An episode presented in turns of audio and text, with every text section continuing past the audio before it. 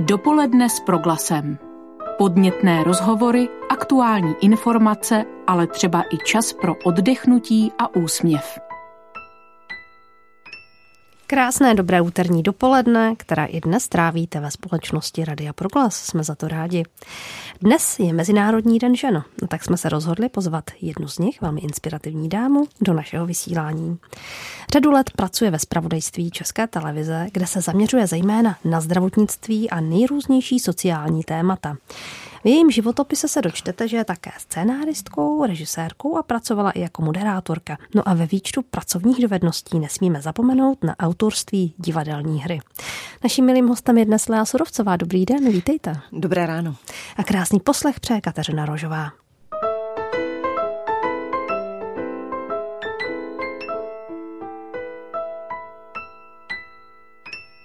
Děkuji, že jste si našla čas pro naše vysílání. Já moc děkuji za pozvání. A můžu prozradit, že jste k nám přišla vlastně po noční pracovní šichtě. Je to tak? Co jste točila? Přesně tak. Eh, já jsem eh, si vymyslela, že bych chtěla vidět, jak vlastně vypadá taková noc v kongresovém centrum, kde teď eh, vlastně přicházejí rodiny, většinou s dětmi z Ukrajiny. Eh, takže jsme tam strávili s kolegy asi eh, do jedné, do půl druhé do rána, kdy jsme byli před kongresovým centrem a viděli jsme, jak někteří lidé se nemohou dostat dovnitř, ale také, jak se vlastně dál starají o ty ostatní lidi, kteří třeba tam čekají už hodiny. Takže jsme chtěli vidět takovou tu atmosféru, takovou tu realitu, protože přece jenom v ten večer a v tu noc je to jiné. Takže jsem spala pár hodin a pak jsem běžela k vám, ale moc děkuju. Děkujeme za to.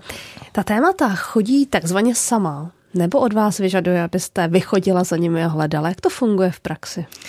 Já si myslím, že dobrý novinář by měl chodit se svými vlastními tématy a já se o to tady snažím. Vždycky to nebylo růžové a vždycky to nejde ani dodnes. Já třeba v těch médiích jsem od roku 2002, ale dodnes mám kolikrát dny, kdy si říkám, jeda, co já budu točit. Takže je to různé. Samozřejmě teď eh, jsou situace, a navíc třeba poslední dva roky eh, byla covidová situace, nebo pořád stále je covidová krize, eh, teď uprchlická krize, takže se nabízí i ta aktuální témata a těch vlastně vlastních témat jako takových není zase tolik. Ale přece jenom se snažím tedy každý týden nabízet několik svých vlastních témat a pak se vlastně řeší ta aktuální situace, ale Někdy mi prostě lidé píší, někdy uh, si už mám nějaké kontakty za ty roky a um, no a někdy prostě sedím a lámu si hlavu a obvolávám právě různé kontakty, napadají mě různá témata nebo různé posuny, takže obvolávám, volám, zjišťu, uh, takže vlastně jako to je na tomto pro mě, nebo myslím si, že na tomto nejtěžší. Potom kolikrát už to natočit vlastně není tak těžké. Uh, záleží na tématu, ale myslím, ta vlastní tématika uh, je velký úkol. Co to znamená? Člověk chodí opravdu s otevřenýma očima, nebo už v sobě máte, promiňte, že to tak řeknu, nějaký speciální gen, zkrátka něco, co člověku nedá spát a pořád od něčeho šťourá, ta témata někde hledá?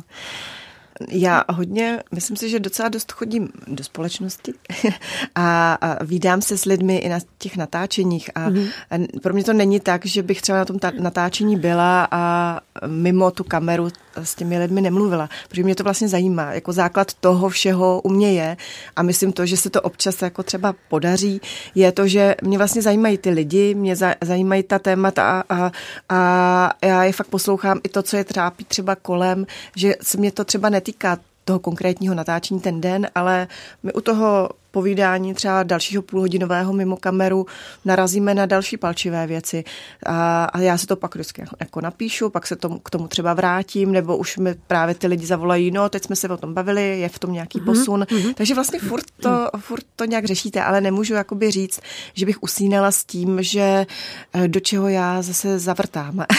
ale je pravda, že často se mi těžko usíná v tom, když už se zavrtám já do nějakého tématu, eh, třeba my máme v půl osmé takový pohled Pohled událostí se to jmenuje a to je takový jako větší blok, kde jsou třeba dvě reportáže, plazmy a tak dále a mně se někdy stane jako věc, což mám nejradši, že vlastně třeba ten blog dělám sama. A opravdu si ho můžu, protože to je třeba takových 7-8 minut a vy si ho můžete vlastně vymyslet. Mám skvělou editorku, s kterou si to vždycky jako vymyslíme a já to potom s ní jako řeším dramaturgicky, aby to dávalo jakoby smysl a, a to mám vlastně na tom to nej, nejradši.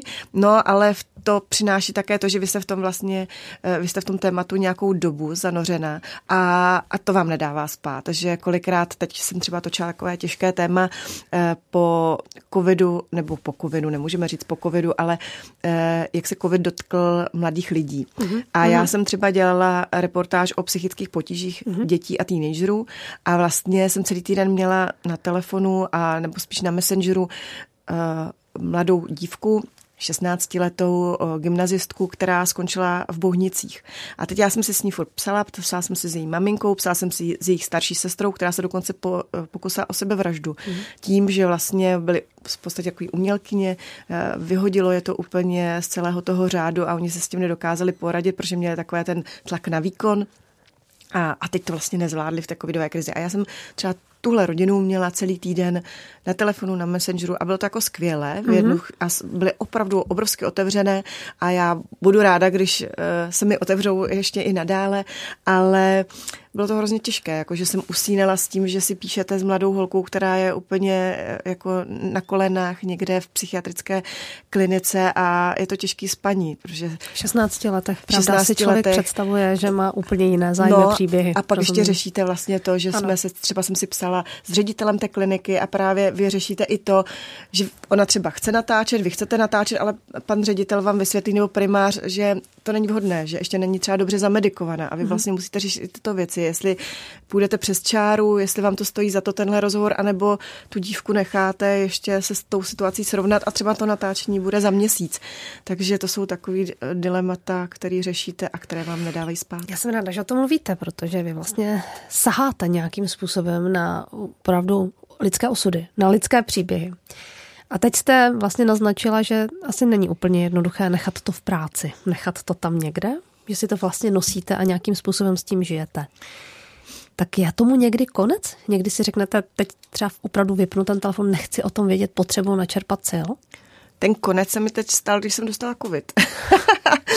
protože eh, to eh, vlastně ten konec jako není, protože já si někdy říkám, musím zvolnit, musím, musím eh, točit i jiná témata, kde si třeba aspoň drobně odpočinu. Kolikrát jsem teď říkala právě, protože jsem třeba dělala i větší blog, třeba o paliativní péči. To jsou všechno, teď točíte s lidmi, kteří jsou umírající ano. lidi a tak dále. Takže je to vlastně velmi těžké. Tak jsem si říkala, třeba od začátku tohohle roku jsem si říkala, a a už teď musím je třeba točit do zoo nebo někde, ať je to jako hezké. No a, ale pořád mi to jako nešlo, eh, protože i co jenom ne od tohoto roku, ale i rok zpátky. Vlastně já si uvědomuji, že v té covidové krizi, i když jsem to dřív taky točívala, ale vlastně moji respondenti jsou, já vždycky říkám, buď jsou vážně nemocní, nebo uh, jsou prostě už umírající, anebo točím s pozůstalými. Jakože to je vlastně velká část teď byla mých respondentů. Takže jsem si říkala, že si musím fakt odpočinout, protože to na mě bylo znát. A myslím, že v, tom, v té vyčerpanosti vlastně v tu chvíli jsem dostala covid. Takže to mě úplně zarazilo. lisklo a mm. zarazilo mm. a, a já jsem sice průběh měla lehký, ale vlastně já jsem týden jenom spala. A, a vlastně to tělo udělalo opět svak a vůbec nefungovalo. A, a, a já jsem byla schopná dojít tak leda, prostě si vyčistit zuby, ale nic jiného. A myslím, že to vlastně bylo i tím, že, že já jsem eh, to prostě kolem mě prošlo a já, mě to úplně takhle jako by dostalo ač po očkování a po všem, ale myslím si, že to bylo právě tím, že jsem byla vyčerpaná tady z těch všech jako témat a příběhů a, a navíc ještě je důležité si uvědomit pro mě, a bylo důležité uvědomění i právě v tom covidu a teď v té uprchlické krizi, že já si musím uvědomit, co jsem, jestli jsem dobrý novinář, nebo chci být dobrý novinář, anebo jestli jsem humanitární nějaký pracovník nebo charitativní. Já vlastně jsem si uvědomila, že obě věci ne, ne, nezvládnu a nemůžu. A to jsem si uvědomila vlastně v tom covidu, že já jsem dřív dělala aktivity, že jsem prostě dělala sbírky pro děti, eh, aktovkové sbírky, knižní sbírky pro samoživitele eh, a bylo to vždycky třeba náročných několik jakoby měsíců. Teď já, ano, já těm lidem pořád pomáhám, ale v takových jako jednotkách a už nejdu do té živelné jakoby pomoci, protože já si to nemůžu dovolit, protože já jsem si to fakt uvědomila v tom covidu. Já jsem hrozně chtěla rozvážet někde roušky a chtěla jsem šít roušky, a, ale já jsem byla prostě prostě v podstatě jako měsíc jako v práci plus minus jako v kuse. A pak jsem měla, teda jsme měli volno, protože jsme jeli na ty cykly a já jsem si říkala, ne, to, jako, to by nešlo. Musím čerpat a, a teď je ta situace stejná. Mm, Taky mm. jako mám nutkání tady nejlépe ubytovat u sebe doma někoho a, a pomoci někomu a dělat další humanitární sbírky a pomáhat, ale nejde to. Nejde to, protože já si pořád cítím, že chci být novinář a takže musím šetřit síly, tak eh, to je prostě vlastně pro mě velká lekce posledních dvou let. Vy svými reportážemi velmi často dokážete vzbudit nějakou reakci. A teď narážím, ať už je to téma matek samoživitelek, ať už jsou to obědy ve školách pro děti, jejich rodiče na to zkrátka dobře peníze nemají a tak dále. Co to s vámi dělá, když vidíte reakci veřejnosti? Že to, co otevřete, to téma, které přinesete, to, jak ho zpracujete, na druhé straně vzbudí reakci. Jak to teď říkáte, tak já mám husí kůži.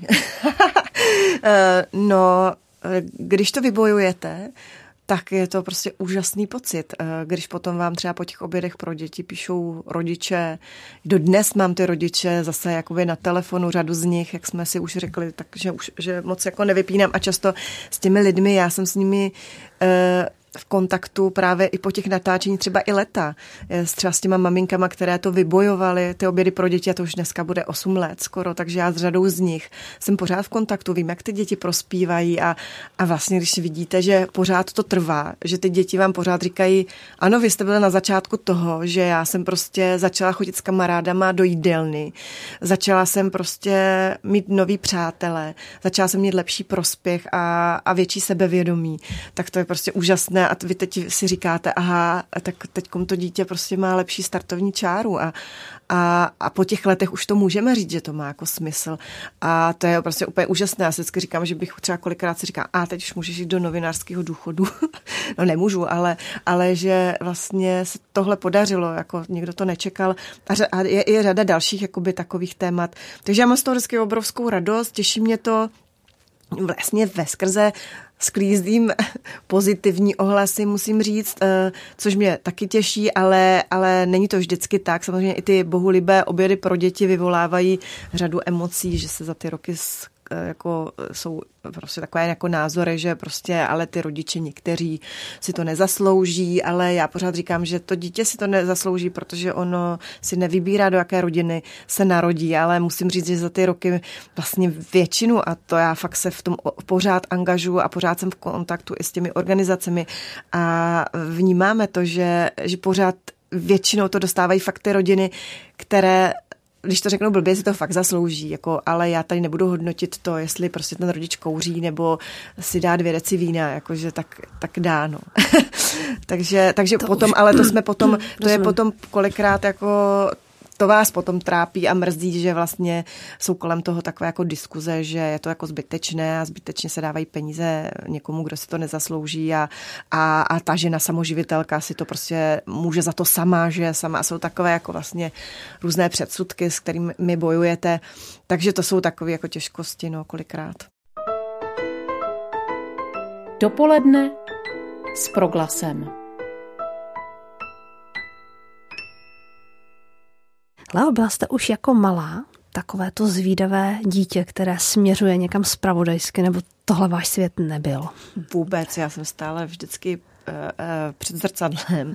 Eh, měla jsem tam něco v ruce a pořád jsem chtěla zpívat a tančit, takže já jsem si furt jako sama jako předváděla a potom jsem zase v klidu vždycky si někde sedla a hrozně ráda jsem si kreslila. No, ale hlavně já jsem, jsem měla docela o program postaráno, protože my jsme vlastně od tří let, já jsem lyžovala. Můj tatínek byl, byl trenér a já vlastně jsem závodně lyžovala, takže eh, já buď jsem byla na horách, a nebo jsem byla někde na tréninku, eh, jsme někde běhali, plavali, nebo potom jsem zase v létě hrála závodně tenis.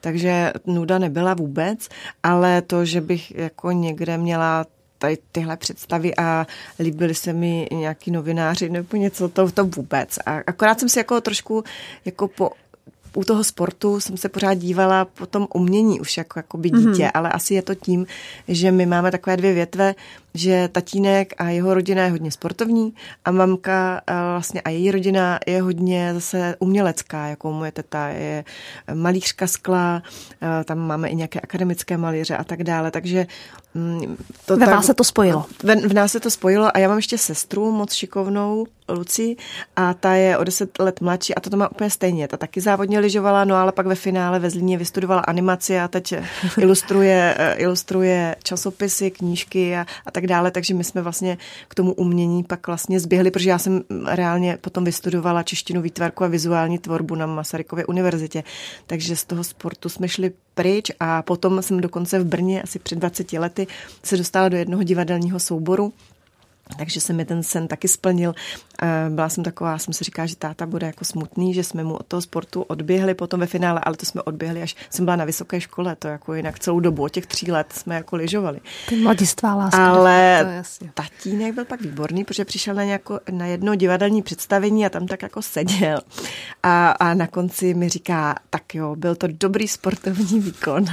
A tím vlastně požehnal nám tomu a, a od té doby vlastně je to jako je to skvělé, že vlastně umíme tak nějak plus minus jako všechno, jako aspoň nějak, nějakým způsobem, který nás jakoby baví, no. Takže, ale když jsem byla na nějakých těch závodech, tak vím, že jsem tam měla jakoby úraz a, a vím, že mi tehdy říkali nebreč, eh, protože si chtěla být televizní hlasatelka.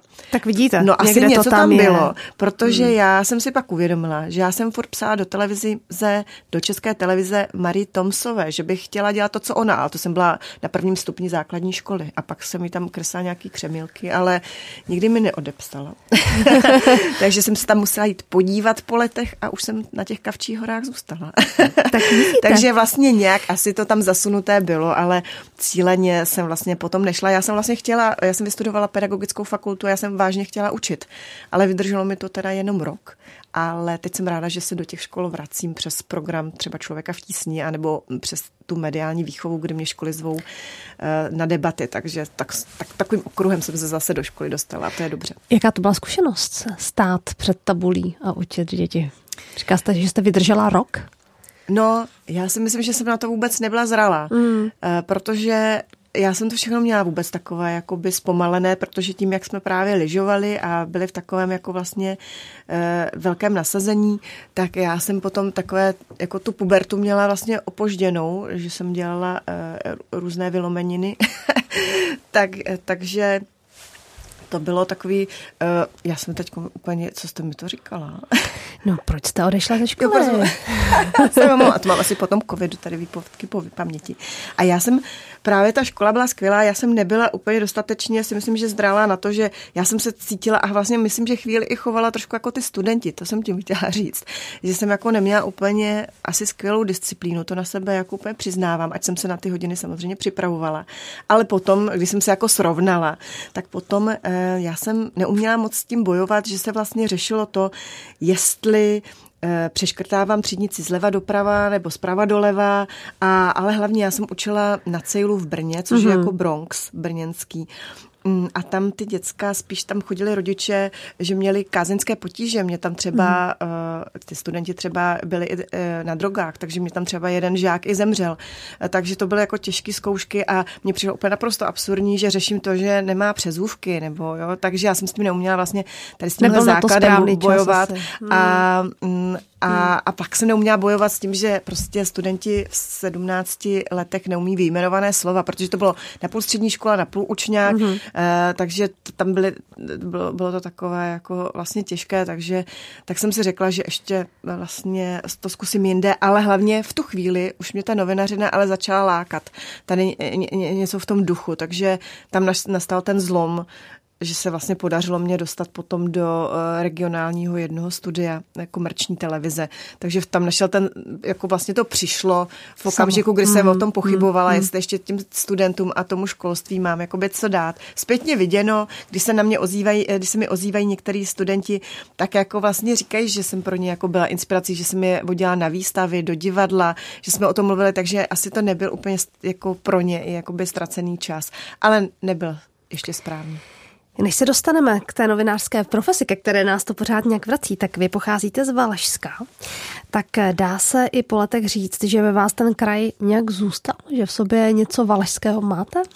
Určitě, já ten kraj úplně miluju a kdy můžu, tak tam jedu, protože já tam mám furt zázemí, mám tam rodinu eh, a myslím si, že i jako povahou, že já mám takovou jakoby v sobě, myslím, že nějakou tu živelnost a myslím, že i tu otevřenost a mm, takže vlastně moc neumím, jakoby, co na, mám co na srdci, to na jazyku a myslím, že my Valaši takový prostě jsme, že já moc jako nepřemýšlím nad tím, co říká úplně tolik, že vlastně jsem moc jako uh, nekontroluju, což jste viděla i před chvílí, když jsem měla tady drobný výpadek.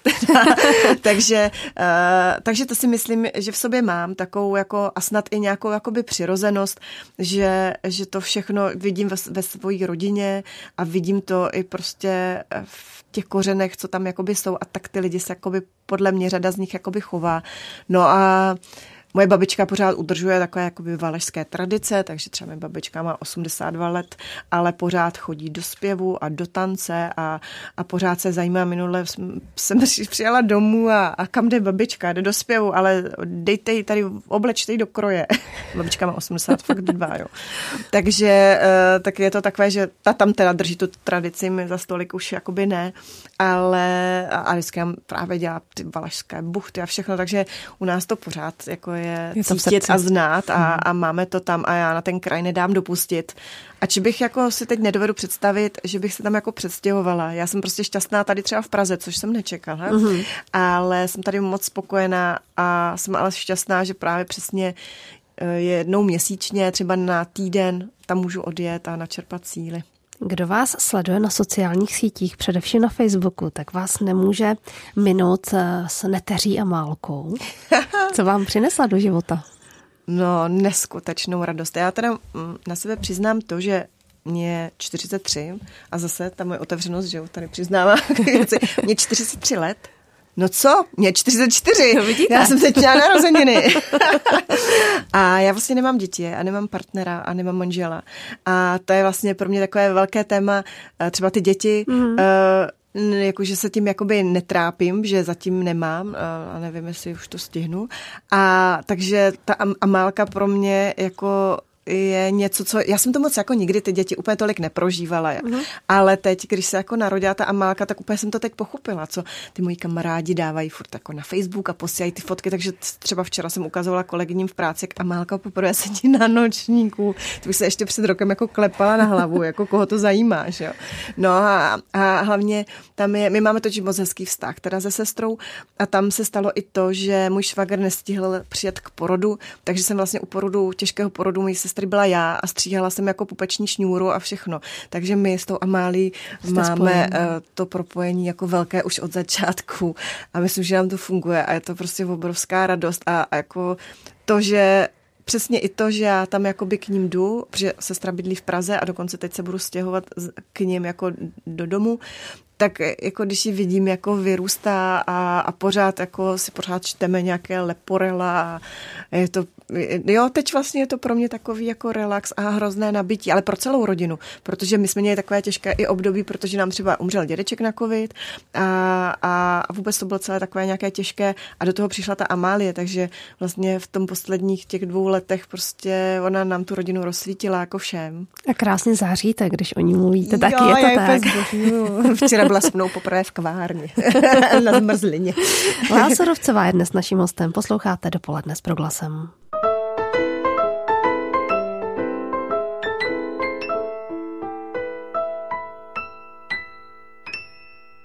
Jsem se někde dočetla, že vaši cestu vlastně do spravodajství nebo vůbec takhle do toho novinářského prostředí vám tak trochu zařídila babička, o které jste už dneska mluvila. Je to tak? Je to tak, to byl klíčový okamžik a vlastně opravdu neuvěřitelný, mm, protože já jsem pořád doma povídala, teda potom už v jednu chvíli o tom, že bych chtěla zkusit eh, tu novinařinu a být redaktorem, ale měla jsem naprosto úplně naivní představy, že jsem si říkala, tak a přijdu tam, mám ty dlouhé vlasy, takže všichni tady po mně hmátnou, protože si řeknou, nevím, prostě nevypadá zase tak úplně blbě, tak nevím, tak, tak jsem si říkala, že a teď jsem vystudovala jazyk český, tak jsem si říkala vládnu slovem, tak to by snad měl, mělo být takoby v pohodě. No, omyl, byla jsem úplné kopito, když to tak vezmu. Takže já jsem na nějakých konkurzech byla, takže ta babička věděla, že po nějakých chodím, samozřejmě neúspěšně.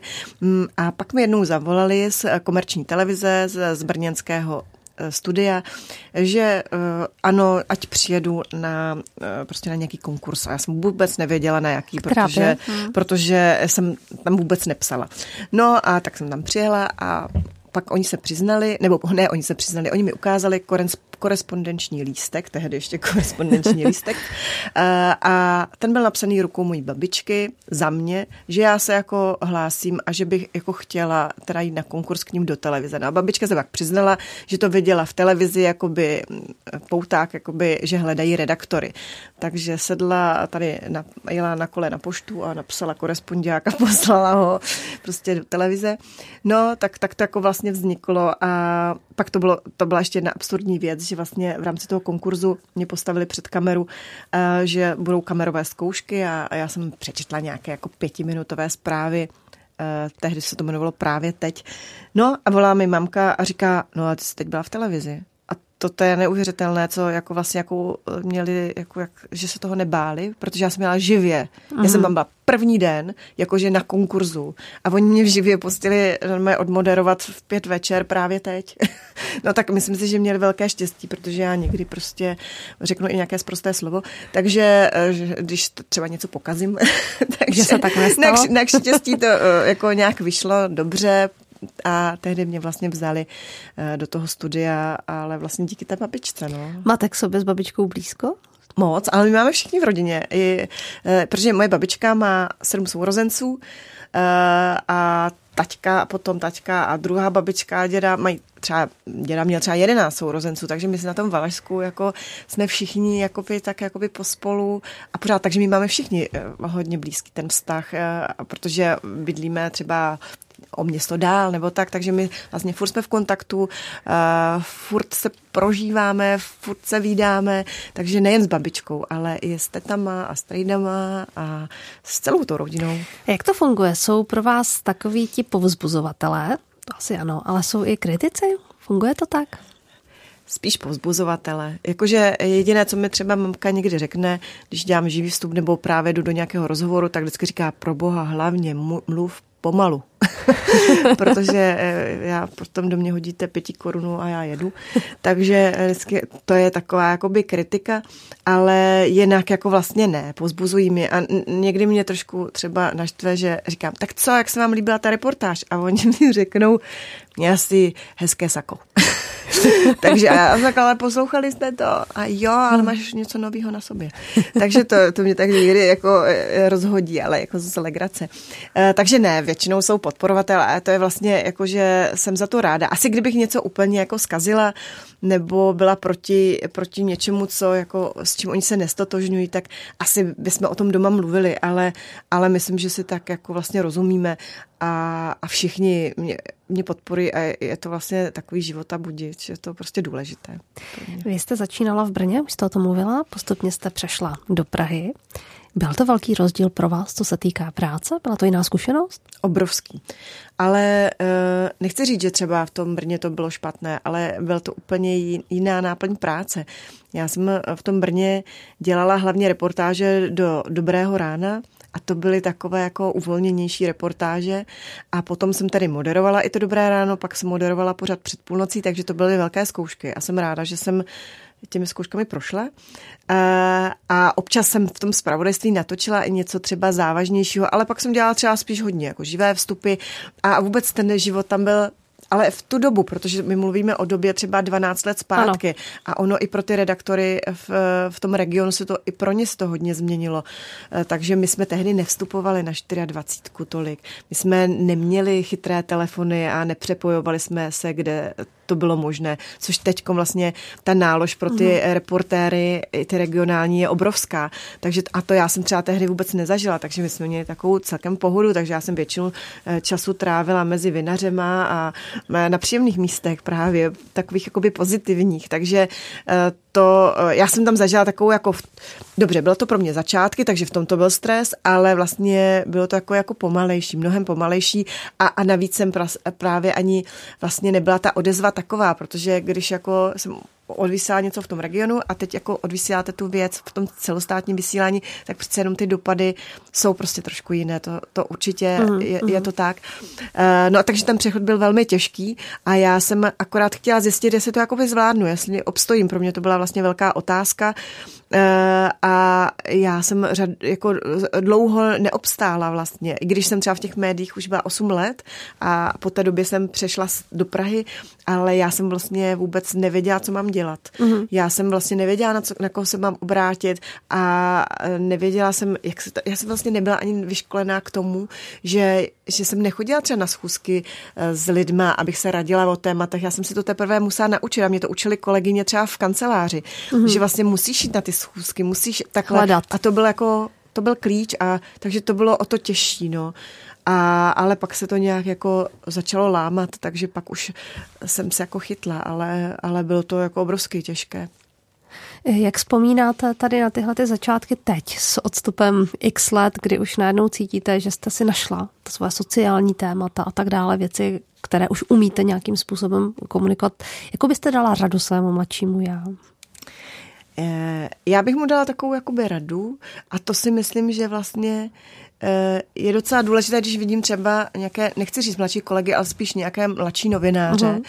tak jako spíš to uvědomení, aby si uvědomili to, že ta práce je těžká a pokud chcete být dobrý novinář, tak eh, kolikrát musíte vít i z té své komfortní zóny, že prostě to není snadná práce a není to, že budete pracovat od do, ale prostě kolikrát se to vyvrbí i jakoby jinak. Takže si to dobře rozmyslet, jestli to chcete dělat. A není to o tom, že když nastoupíte třeba do té televize, což já jsem si třeba naivně myslela, že prostě tam budu stát namalovaná za hezkou a bylo to vlastně v pohodě, že to jako vlastně bude, budu zvládla levou zadní, kde pak ona, ta reportáž, jenom ta dvouminutová nebo minutová, jako stojí třeba den, dva práce a to nepočítám to, kolik je třeba kolem toho zjišťování. Ano. Takže to je, to je důležité si jakoby uvědomit. A hlavně si myslím, že pořád je důležitá nějaká jakoby pokora a respekt a, a uvědomění si to, že vy těma reportážema můžete člověku zachránit i život, ale můžete mu ublížit a můžete ho prostě zničit.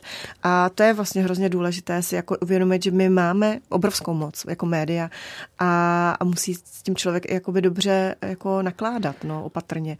Takže to jsou možná takové jakoby, uh, moje rady, jako nestratit jakoby tu pokoru, a protože opravdu to zaměstnání je velmi těžké, nebo ta novinařina. Jak se směřujete i s negativními reakcemi? Jak se směřujete s útoky na, na vás? Konec konců my dnes tady v naší pušti jich máme taky několik na, na tohleto téma.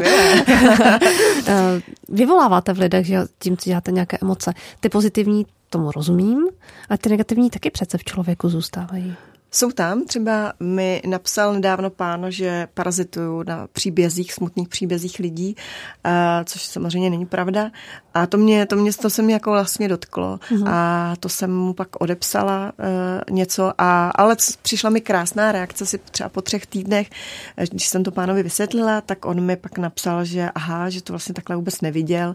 A vlastně jsme se usmířili a to bylo vlastně hrozně fajn, uh, že si to člověk uvědomuje, že musí s tím jako i s těmi lidmi mluvit a třeba jim to vysvětlovat a ne hned se jako uh, naštvat a jít do útoku. Ale samozřejmě nedávno jsem zrovna zažila jako docela takový těžší jako chvíle, když jsem vlastně odvysílala reportáž o tom, že uh, děti uh, i dětí se dotýká covid a jsou třeba kolikrát skončí i v nemocnici ve špatném stavu a měla jsem tam i příběhy právě těchto těžkých případů a to se vyrojila obrovský, obrovský velká vlna prostě eh, vlastně hnus, tak, opravdu hnusných reakcí a mě to doprovázelo, že mě v pořád jakoby pípal mobil a, a pořád mi ty lidi psali vlastně v dost prosté zprávy.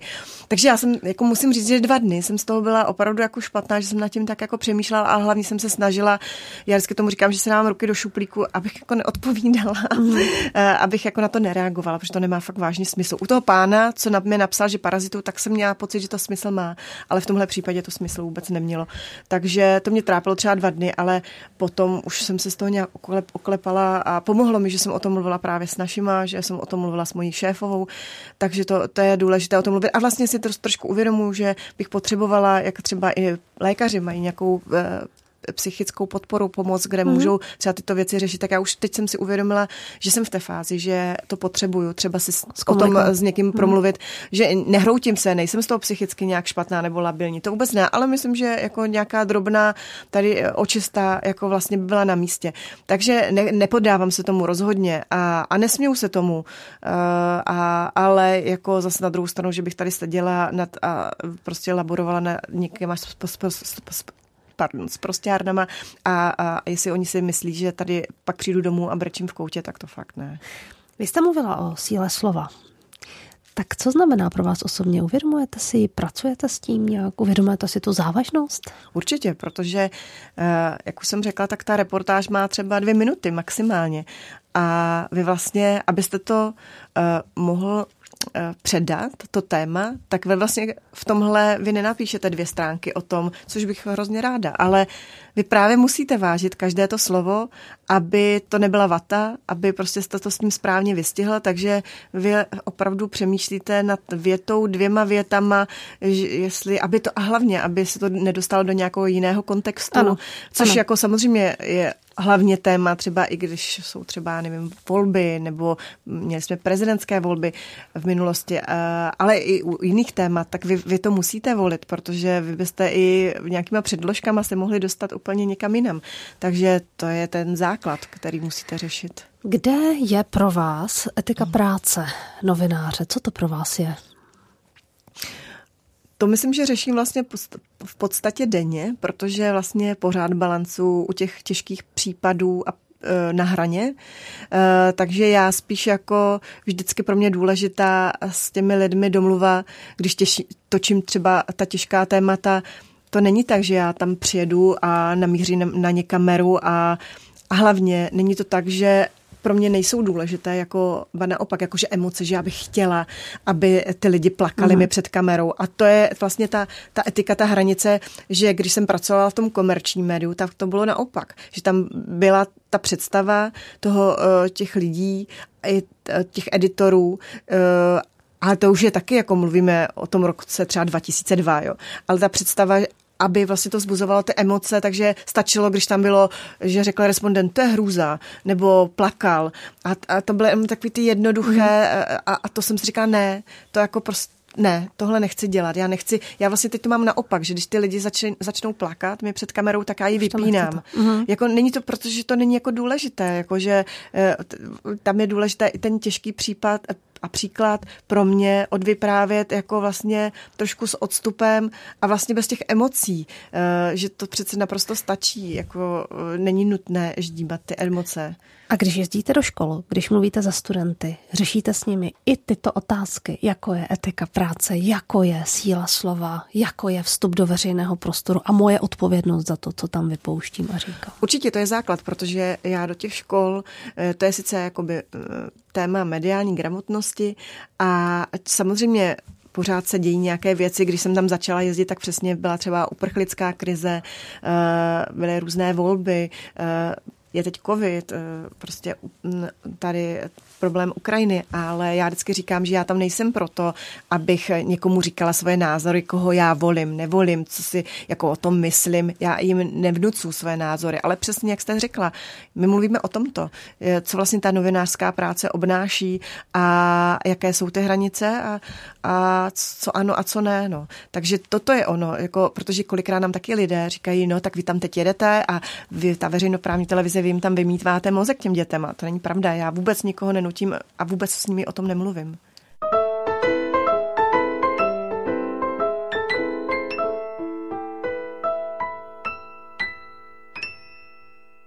Bavili jsme se hodně o spravodajství, ale vy pracujete také na dokumentech. To už je zase trošku jiná disciplína. Co vám to přináší? No, snažím se na nich pracovat. Já jsem už právě v tom Brně zkus, uh, si zkusila to, jaká třeba jsem dělala uh, scénáře uh, a točila jsem třeba tou lavou kameru, takže to už byly takové jakoby delší, delší projekty. A mě to hrozně bavilo, protože tím můžete říct samozřejmě více na tom víc práce. A teď jsem vlastně, mám za sebou nějaké jakoby tři půl hodinovky, takže mm-hmm. zase to není nic jakoby velkého, ale třeba když jsem dělala dokument o hercích s Downovým syndromem, nejsme Down, tak jsem měla radost, že jsme dostali i nějaké jakoby, ceny třeba od úřadu vlády a hlavně jsme tím bořili řadu mýtů a, a i ty mladí herci měli z toho obrovskou radost. Takže byla to, byl to třeba rok eh, časozběrný a to bylo, to bylo skvělé, protože vy se s těmi lidmi víc napojíte a, a to m, jako mě naplnilo.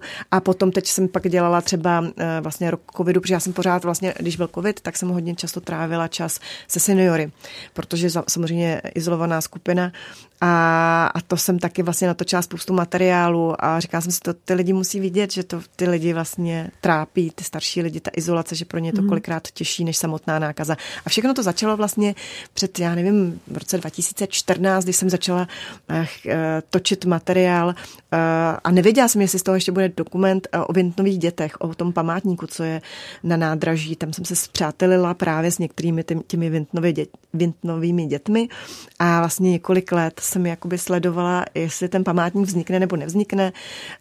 A to byla vlastně úplně první taková delší věc, která mě namlstala, že mě vlastně tenhle formát moc baví. A navíc já jsem žila dlouho s dokumentaristou, jedním šikovným Ladislavem Smíralem, který vlastně dělal dokumentární sérii táčata pro českou televizi o romských dětech, mm-hmm. takže já jsem to měla pořád doma. a vlastně to byl taky jeden z těch základů, kde mě to inspirovalo těm delší, delším formátům. Neměli bychom zapomenout také na jeden z vašich počinů, protože vy jste autorkou divadelní hry Mediální pakáž a Dream Job, která se zaměřuje na dezinformace. Co vás k tomuhle tématu přivedlo? Proč to, proč to vzniklo?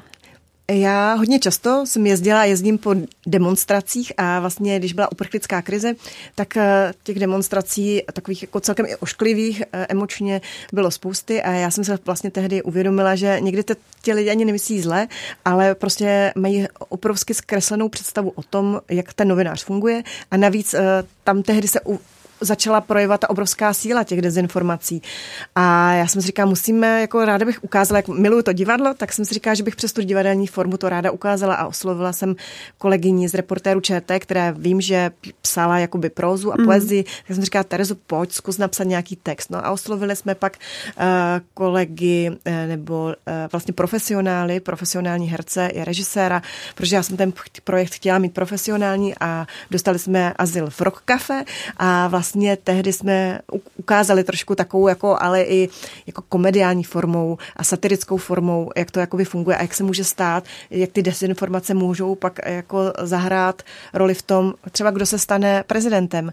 Takže to bylo pro mě jakoby důležité, že jsme to chtěli ukázat a teď vlastně s tou kolegyní Terezou Strnadovou vlastně mluvíme o tom, že bychom rádi udělali druhý díl uh, nějakým způsobem, zase o dezinformacích, protože teď je to zase obrovské téma, no ale navíc chystáme ještě další hru, a to chystáme se spisovatelkou Markétou Lukáškou, ale ta bude úplně o něčem jiném. Tam bude zase o takové generaci 40+. Plus. E, taky do Rock Café to chystáme, tak eh, snad se taky s těmi herci všemi potkáme a začneme už konečně zkoušet.